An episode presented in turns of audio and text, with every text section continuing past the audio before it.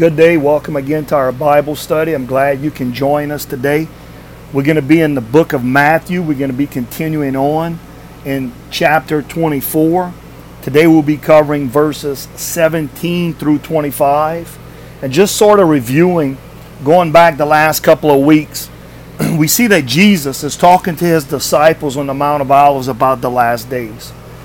And we said that verses 3 through 14 is speaking, he's speaking to his disciples about disciples. In other words, he's speaking to the church. He's talking about the church age, right? And what he says about the church age, he says the church will go through birth pains, right? We, we're going to go through heartaches and hardships, so to speak, he says, right? But we see also that in verses 15, he's no longer talking to the church. He's talking to the Jewish people and to Israel itself, the nation of Israel, right? So we can see that verse 15 at the abomination of desolation when that happens, right? When the Antichrist, this beast from this nation, that's what that's what beast means. It's, it's in charge of an empire. Empire is synonymous with with with uh with nation and and with beast. So when, when this man comes into power, when this nation rules over the world, right? Because we had said there's going to be a coalition of Muslim countries coming together, and they're going to unite with seven other kings. So in other words, if you look at the book of Daniel, Daniel says there's going to be 10 kings that rise up at the end. But those 10 kings have, have been started by a coalition of Muslim countries. So we see that the whole world, right, is going to be against Israel. Because what's going to happen is these Muslims nations, they come together and they unite with the rest of the world and they're a powerhouse. And it seems like the, the, the nation of Israel is hopeless because they're coming against them and there's no sign for them to win. They can't, there's no way they're going to defeat this empire, this beast, so to speak, right? That the Muslim countries and the ten kingdoms. But out of nowhere, Daniel says this little horn pops up, right? And he overtakes the ten kingdoms. He's talking about this beast, this nation, this empire that's of European descent. It rises up. And to the amazement of the whole world, he comes to the aid of the Jews, of Israel. He comes to their defense, and this nation, with the leader being this Antichrist, defeats the ten kingdoms of the world and he signs a seven year peace treaty with Israel. And he funds the building of the third temple in Jerusalem. But at the halfway mark of that seven year period, the abomination that causes desolation, we talked about that last week, where he goes into the Holy of Holies, not just the temple, but the most sacred part of the temple. He goes into the Holy of Holies and he declares himself Lord. He stops all sacrifice, he stops all prayer, and he wants an allegiance to him and his kingdom, right? And he says, You worship me and only me. In other words, he's going to declare the mark of the beast. And that's when the nation of Israel is going to rebel. And they're going to realize that they were food, right? And what Jesus said in verse 16 last week, he says, Those that are left in Judea, in other words, those that are left in Jerusalem, he says, flee to the mountains when this happens, right? Go. Don't stay in Jerusalem, but flee, is what he says. And that's how we ended last week's lesson, right? So if we go back and we look at what Jesus was telling his disciples, right? In, in verses 3 through 14, when he's talking about the church, he says the church will go through birth pains, right? Meaning we're going to face deception in the world. And we know that deception is going to come from inside the church. But also, we're going to face diseases in plural, pestilence in plurals, wars in plural. And when wars are going on, not just two countries against each other, but many nations against each other. When that's going on, you're going to hear of rumors of more wars that's fixing to start, right? But he said, this that's not the end yet, he says, Jesus says. Right? Be, because what's going to happen? Believers will be persecuted. But he says, if you endure to the end, right? Then you have victory. In other words, endure means this trusting God. Despite what the world's coming and throws against you, despite what, what Satan throws at you. Because God allows this to happen. Why? For the nation of Israel could turn back and trust God and believe that Jesus is the Messiah and know that Jesus is the Messiah.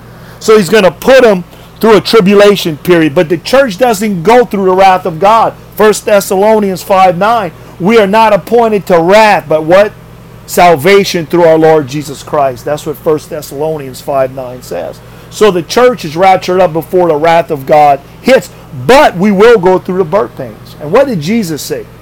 Jesus said, when the, the gospel is preached throughout the world, when all the nations hear, now nations can mean country, it can mean kingdom, but it also can mean ethnic group. So Jesus says, when all of the world, the nations, hear the gospel, they have an opportunity to come to accept Jesus as Lord and Savior. He says, when that day happens, when, when it's preached throughout the whole world, and we know it's happening today, the gospel message is being preached through nations throughout the world. But Jesus says, when everybody has an opportunity to hear the good news, the gospel, then, he says, the end is here. And what end is he speaking about? He's speaking about the church age, the end of the church age.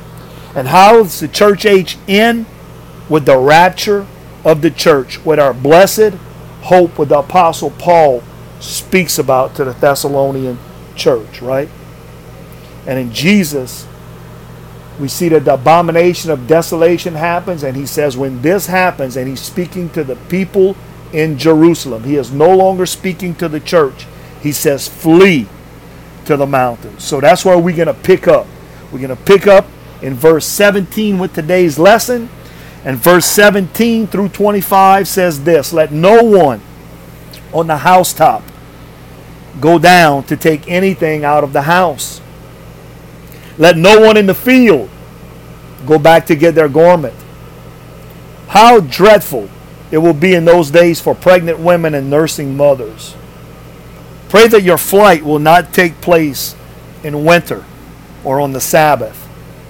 For then there will be great tribulation.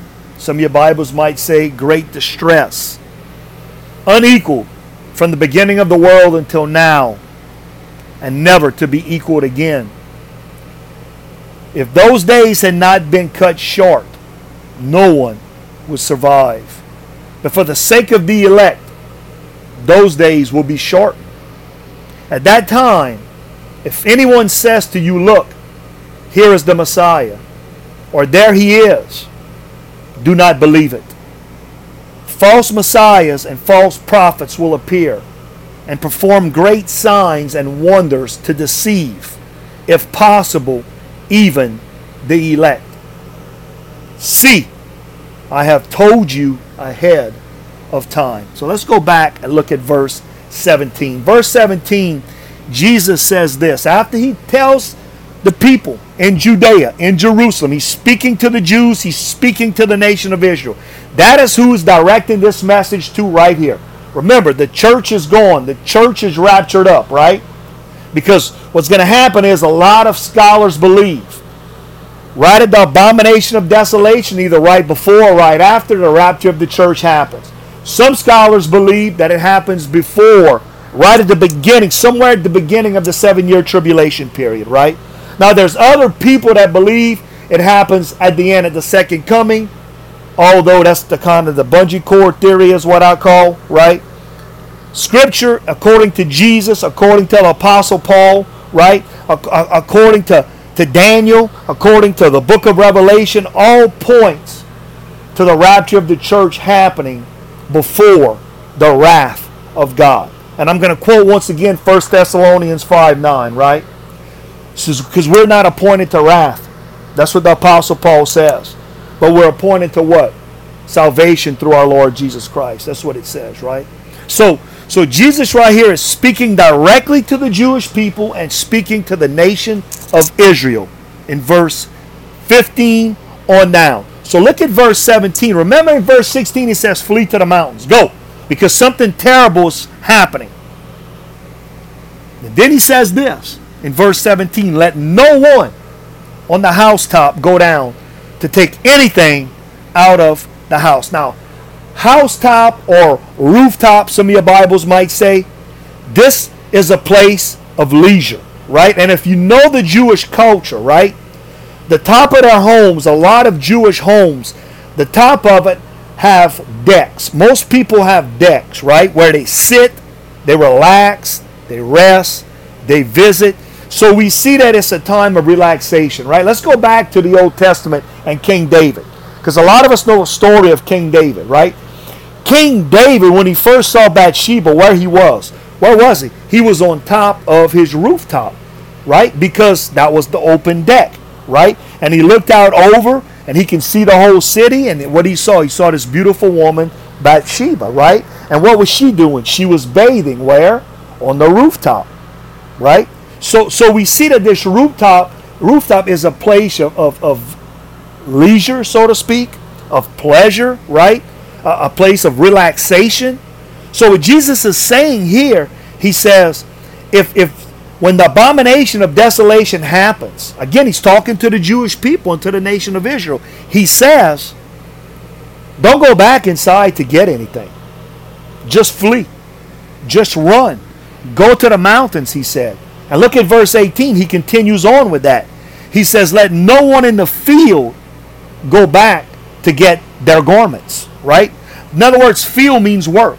So what he's saying is, if you're at work and the abomination of desolation happens, or if you're on the rooftop, right, and you relaxing, you visiting, and the abomination of desolation happens, where the Antichrist goes into the Holy of Holies, declares himself Lord, right? He says, flee. Don't go back and take, get your clothes or get clothes or get things that you think is a necessity. He said, because all that stuff is not going to help you, right? He just says, flee, leave. Don't stay in Judea. Don't stay in Jerusalem. He says it this in verse 19 how dreadful, he says, it will be in those days for pregnant women and nursing mothers, right? Now, obviously, one who is pregnant or nursing here, he's speaking about females. He's speaking about women, right? Now, remember, when there's an emphasis on women in the Bible, right, this is important. It brings to the text a change in context, so to speak, right? And that change right here is speaking about redemption. So, what he's saying, he's telling us is this next generation, because he's speaking about pregnant women, nursing mothers, right? And, and the word generation, just a little side note, is related to redemption also in Scripture, right?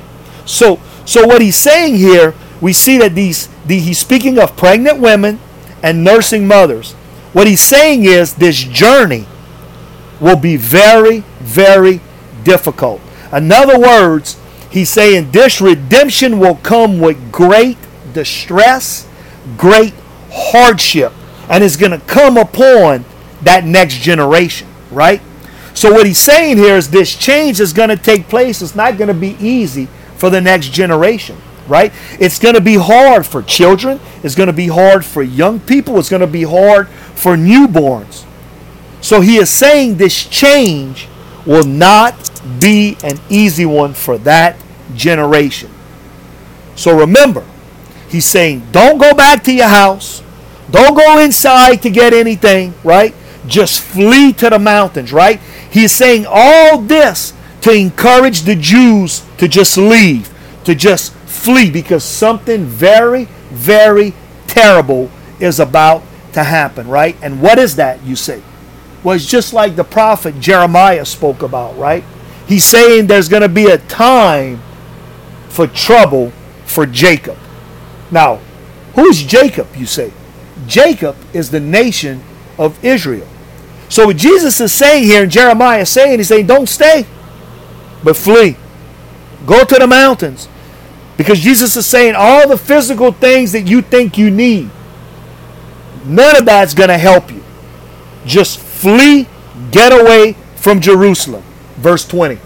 Jesus goes on to say this Pray that your flight will not take place in winter or on the Sabbath.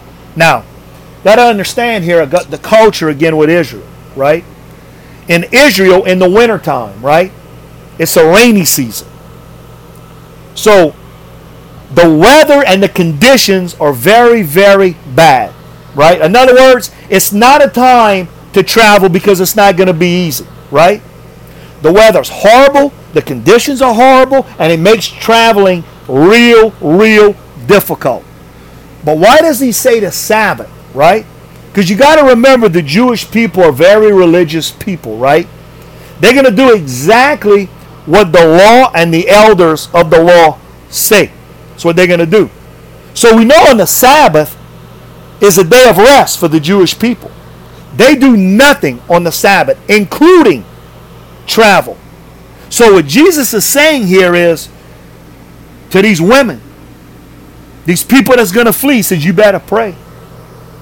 That when you flee, when you're flight, that when all this happens, the abomination of desolation, you better pray it's not in the wintertime. Because the conditions are going to be horrible to flee. And also he says, you better pray that it's not on the Sabbath. Right? Because what's going to happen on the Sabbath? You're going to be stuck right there in Jerusalem. You're going to be stuck in Israel, he's saying, right? So pray that none of this happens in the wintertime and none of this happens on the Sabbath. Verse 21. For then there will be great tribulation. Some of your Bibles might say distress. Unequaled from the beginning of the world until now, and never to be equaled again. So look at that first text. Let's break that down. For then there will be great distress or great tribulation, he says, right? Now we know that there's a difference between tribulation and great tribulation, right? Tribulation, right? We said last week, that's speaking to believers, so to speak, right? In other words, we're going to go through birth pains, right? Why? You say because we're believers in Jesus, right? Jesus is testing our faith, right? But the great tribulation, right? He's speaking to the Jewish people. He's speaking to the nation of Israel, right? In other words, in the first half of Daniel's 70th week, right? Daniel says, and it shows with scripture, that believers will not go through that great tribulation period, right? Great tribulation. But it's after the abomination of desolation, or right before the abomination, abomination of desolation of that 70th week, right? That the church is raptured up and what is left? The wrath of God is to take place, right? Why? Because it's a trouble for Jacob. Again, who is Jacob? Jacob is speaking to the nation of Israel. But Jesus goes on to say this in that rest of that text, in that scripture. He says, all this times is going to be unequaled from the beginning of the world until now with this great distress, this great tribulation, right? This means it's going to be the worst time ever in the history of mankind. That's what Jesus is saying, right? And we know from the prophet Zechariah that two thirds of the Jewish population during the wrath of God will take place. They will be put to death during this time when the wrath of God takes place, right? So we can say that tribulation means those suffering in the faith of Jesus Christ, but the great tribulation or great tribulation speaking about the nation of Israel and Jacob's trouble, right? In other words, this is speaking to the nation of Israel saying that you will go through the wrath of God, right? If you're an unbeliever, if you don't believe that Jesus was the Messiah. He says, in all this, right, this trouble that the whole world is going to go through, it's the worst in mankind, right? Worse than the Holocaust, right? And we know how bad those of us that that that you know studied history and, and read about the Holocaust and World War II, how bad World War II was towards Jews, right? What the Nazis did to the Jewish people, what Adolf Hitler did, right? But Jesus saying it's not even going to be equaled again. What's to come? In other words, the pain and suffering and the death that these Jewish people, the nation of Israel, will go through, it's worse ever in the history of mankind. Verse 22. If those days have not been cut short, Jesus said, no one would survive. But for the sake of the elect, those days will be shortened. Now, the elect, the Apostle Paul, when he speaks to the different churches, he uses that word elect, right? That's mean the Apostle Paul is speaking, referring to believers, the church age. But this is not the Apostle Paul speaking here. This is Yeshua, Jesus Christ, the Messiah, right? He's speaking, the elect, when Jesus speaks, he's speaking to the nation of Israel, right? In other words, those Jewish people of descent, because by their birth, right, they come from the lineage of Jacob, they will go through Jacob's trouble.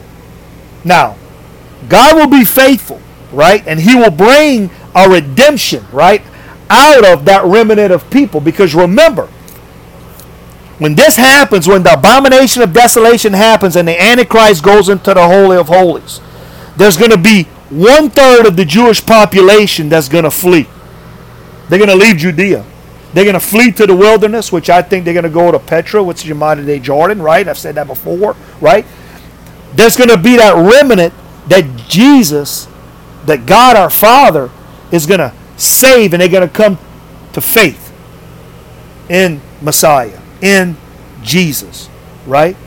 But two thirds of the Jewish population, what they're going to do? They're going to stay in Jerusalem, right? And those are the two thirds that's going to be put to death. Why? Because they're going to rebel. They're not going to take the mark of the beast, so to speak. They're going to know that they've been fooled, right? And they're either going to die because they refuse to take the mark of the beast, or they're going to die because what? They, of starvation. They're going to be put to death or they're going to die of starvation. Is what it's going to be. Because if you don't take the mark of the beast, the Bible says in the book of Revelation, you can't buy or you can't sell, right? But those one third, what's going to happen? They're going to flee. And when they flee in those three and a half years, they're going to repent and they're going to cry out. And they're going to realize that they had been deceived. They're going to realize that they were wrong. And they're going to start crying out and they're going to start quoting Psalm 118. And say, Blessed, blessed is he who comes in the name of the Lord, right? And they're going to be waiting for Jesus' return to come and save them from the enemy nations, from this Antichrist, from this empire, this beast that's ruling over the world. And when they call out and they cry out, Jesus, right? That's when God the Father is going to look at his son Jesus and say, It's time to go back. It's time to go bring peace. It's time to set up the eternal kingdom of God. And he sets that up. How? When his foot hits the Mount of Olives. He speaks one word, he gets rid of all the evil, right? A valley is formed. And we know that valley is going to usher in the millennial kingdom, that thousand year reign, where Jesus and the church, us, the saints, right? Old and New Testament saints and believers, we're going to rule in the millennial kingdom with Jesus because we have the body of Jesus for a thousand year reign. But Jesus is saying here in this scripture right here, he's saying, if those days have not been cut short, now I want you to understand what is he talking about here? Cut short. Remember, if we go back and we study this, those of you that have been with the Bible study for, for since the beginning, we study the book of Joshua. And in Joshua chapter 10, we see that there's a passage, right? Joshua chapter 10, verses 11 through 13 or 14, I believe it is. There's a passage where God made the sun stand still. In other words, what happens when the sun stands still, right? In other words, the day or the time stands still. So we can say that that day is really longer. Although not by time, but in the natural. Why? Because God stopped everything. God prolonged that day, and you might ask, why did God do that? So Joshua can defeat at that time the enemies of Israel. So uh, Joshua can destroy them because they want to happen at night. You can't see at night. So God gave them daylight. God prolonged that day. Why? So the enemies can be defeated. Now we see just the opposite, right? We see right here that the days will be shortened. See, he will shorten the time, he will shorten the days supernaturally, right? In order to save his people, in order to save that remnant that flee, that fled to the wilderness, that fled, right, to the mountains. See, our God is a faithful God. Our God is a God that is a keeper of his covenant. Amen. Verse 23. At that time, if anyone says to you, Look, here is the Messiah, or there is the Messiah, he says, Do not believe it. So, why does he say this, right? Because this is all leading up to the second coming of Jesus, right? And the second coming of Jesus, as we study in the book of Matthew, when we get to the second coming of Jesus, which is in another week or two, we're going to see that the second coming of Jesus is a very, very dramatic event, right? In other words, it's not going to be limited to one location. It's not going to be dependent upon a particular people or a particular person or a particular place, right? In other words, if you are part of the nation of Israel, if you are a non believer, you don't have to be just in one location. You don't have to be at some particular place, right? Because when, when Jesus comes for the second coming, right? Everybody, the whole world is going to know that the judgment of God is coming upon this earth, right? When the second coming happens, right? And Jesus comes back to get rid of evil, to destroy the evil of the world, to set up that millennial kingdom. We're going to see that it's going to be a very, very dramatic event. So, what Jesus is saying here is that there's going to be people, right? The last three and a half years of the seven year tribulation. That's what Jesus is saying here. That's going to claim they're the Messiah. Or they're going to have people that say, go here because the Messiah has come. But Jesus says, do not believe it because it's false. It's false teachers, it's false messiahs, it's false prophets. Everything about it is false. In other words, when the second coming happens, when Jesus comes, you're going to know that Jesus is coming. What? To do what? To destroy evilness and wickedness in the world, to redeem the nation of Israel, the remnant that come to faith, that believe that Jesus was the Messiah, right?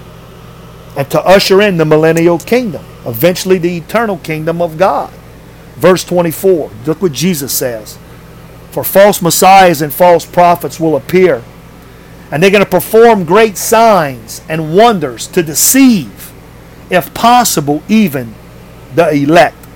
Now, the enemy uses anything and everything for his purpose, right? And when the Jewish people, right, they're thinking about Jesus, they're thinking about their Messiah, right? The enemy's going to begin as he always does, right? To speak lies, to speak falsehood, to, to speak and do deception, right? So we see here in this verse that false prophets and false messiahs will rise up. Why? Because they're controlled by the devil. They're controlled by the Antichrist, by the false prophet who's eventually controlled by Satan himself, right? And he will use this time of desperation, right? He will use this time of fear placed upon the Jewish people because of what's happening in the world at this time. He will use it to lead people by using deception, right? False prophets and false messiahs will appear, he says, and perform great signs, wonders to deceive. Now, let's go back to verse 5 in this chapter of Matthew 24. We see in verse 5 that Jesus is speaking to his disciples, right? He's speaking to the church age. And he tells his disciples be on alert because many people will come in the name of Jesus, in the name of the Messiah, preaching. Which at first you think is good because they come in to talk about the truth of God, the Word of God, the gospel. But Jesus says they're false teachers. So we see in verse 5 that he's speaking to the church. speaking to disciples about disciples about the church age. In other words, that in the church age that we're in right now, that there's going to be deception happening within inside the church, right? And we know that that's happening. We see that today, right? Because not every church and not every pastor preaches the truth of God, preaches the word of God. They pervert the word of God. Some pastors do and some churches do, right? But what we see here, he's not speaking about the church age because the church age has already been raptured up. He's speaking right here to the nation of Israel. He's speaking right here to the Jewish people. And what he's saying here is there's people that's actually going to show up and say that I am the Messiah, right? And they're going to have great power because through Satan, remember, Satan is powerful, not as powerful as God, but he's powerful. And Satan is going to is going to give them that power to deceive people, right? In other words, to do signs and wonders and miracles, right? And now remember who's left. The church age is gone. The church is gone. So who's left? The nation of Israel and unbelievers in the world. Right? So there's going to be tons of evilness, tons of wickedness going on. There's going to be a lot of deception going on. And Jesus says right here there's, there's false prophets, there's false messiahs that's going to appear, that's going to do great signs, great wonders. Why? To deceive people, right? Now, all this right here, all of this is leading up to what? Is leading up to Jesus' is return at the end of the seven year tribulation, right? Now, let's go back and we studied in the book of Revelation. Let's go back to chapter 13, right? And we see that during Revelation 13, we see that the Antichrist rules at this time, right? During this time, he wants everyone to take what the Bible calls the mark of the beast, right?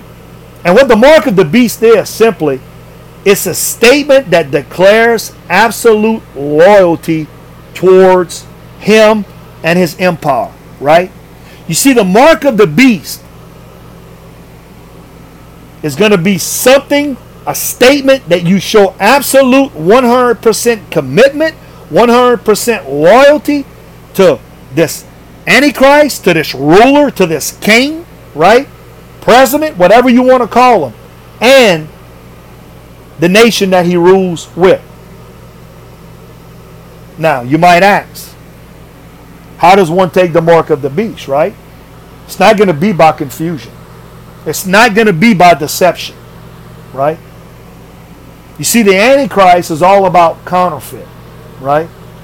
In other words, he's going to do what Jesus does, what God has. He he's going to de- deceive that to be, right? And, and and we know this from studying Deuteronomy chapter 6, Deuteronomy chapter 11, the book of Exodus chapter 13, right? We study something in there called phylacteries, tefillins. So the Jewish people wear. There's little boxes, right, that contain scriptures. And they wear that where? On their forehead and their forearm, right?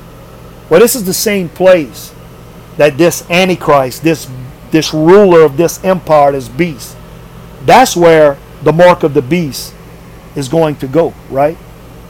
Now, here's what we need to see.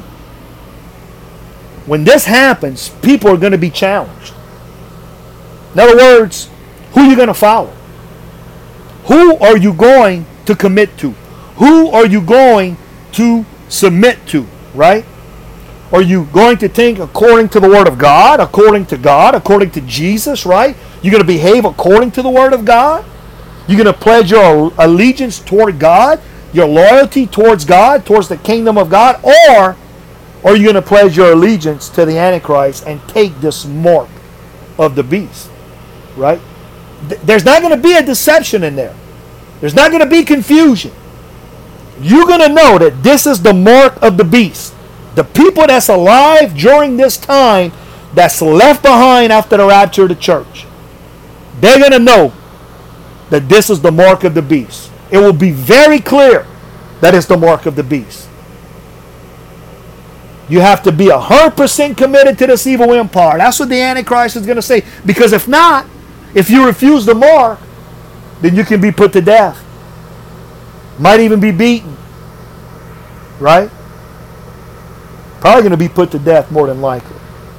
So you're going to have a choice to make, these people, right? What side of the fence are you going to play? Are you going to be true to God? Or are you going to be true to the Antichrist? You're going to be true to Satan, right? Now, obviously, a follower of Jesus would never, ever commit to the Antichrist. Would never do that, right? And why am I saying all this? Because of COVID 19 deception, right? When COVID 19 hit, there was a lot of people that are saying, oh, this is the mark of the beast. Well, it's not the mark of the beast because, first off, we're not, we're not in the seven year tribulation period, right? The Antichrist hasn't been revealed. We didn't even know who the Antichrist is, right?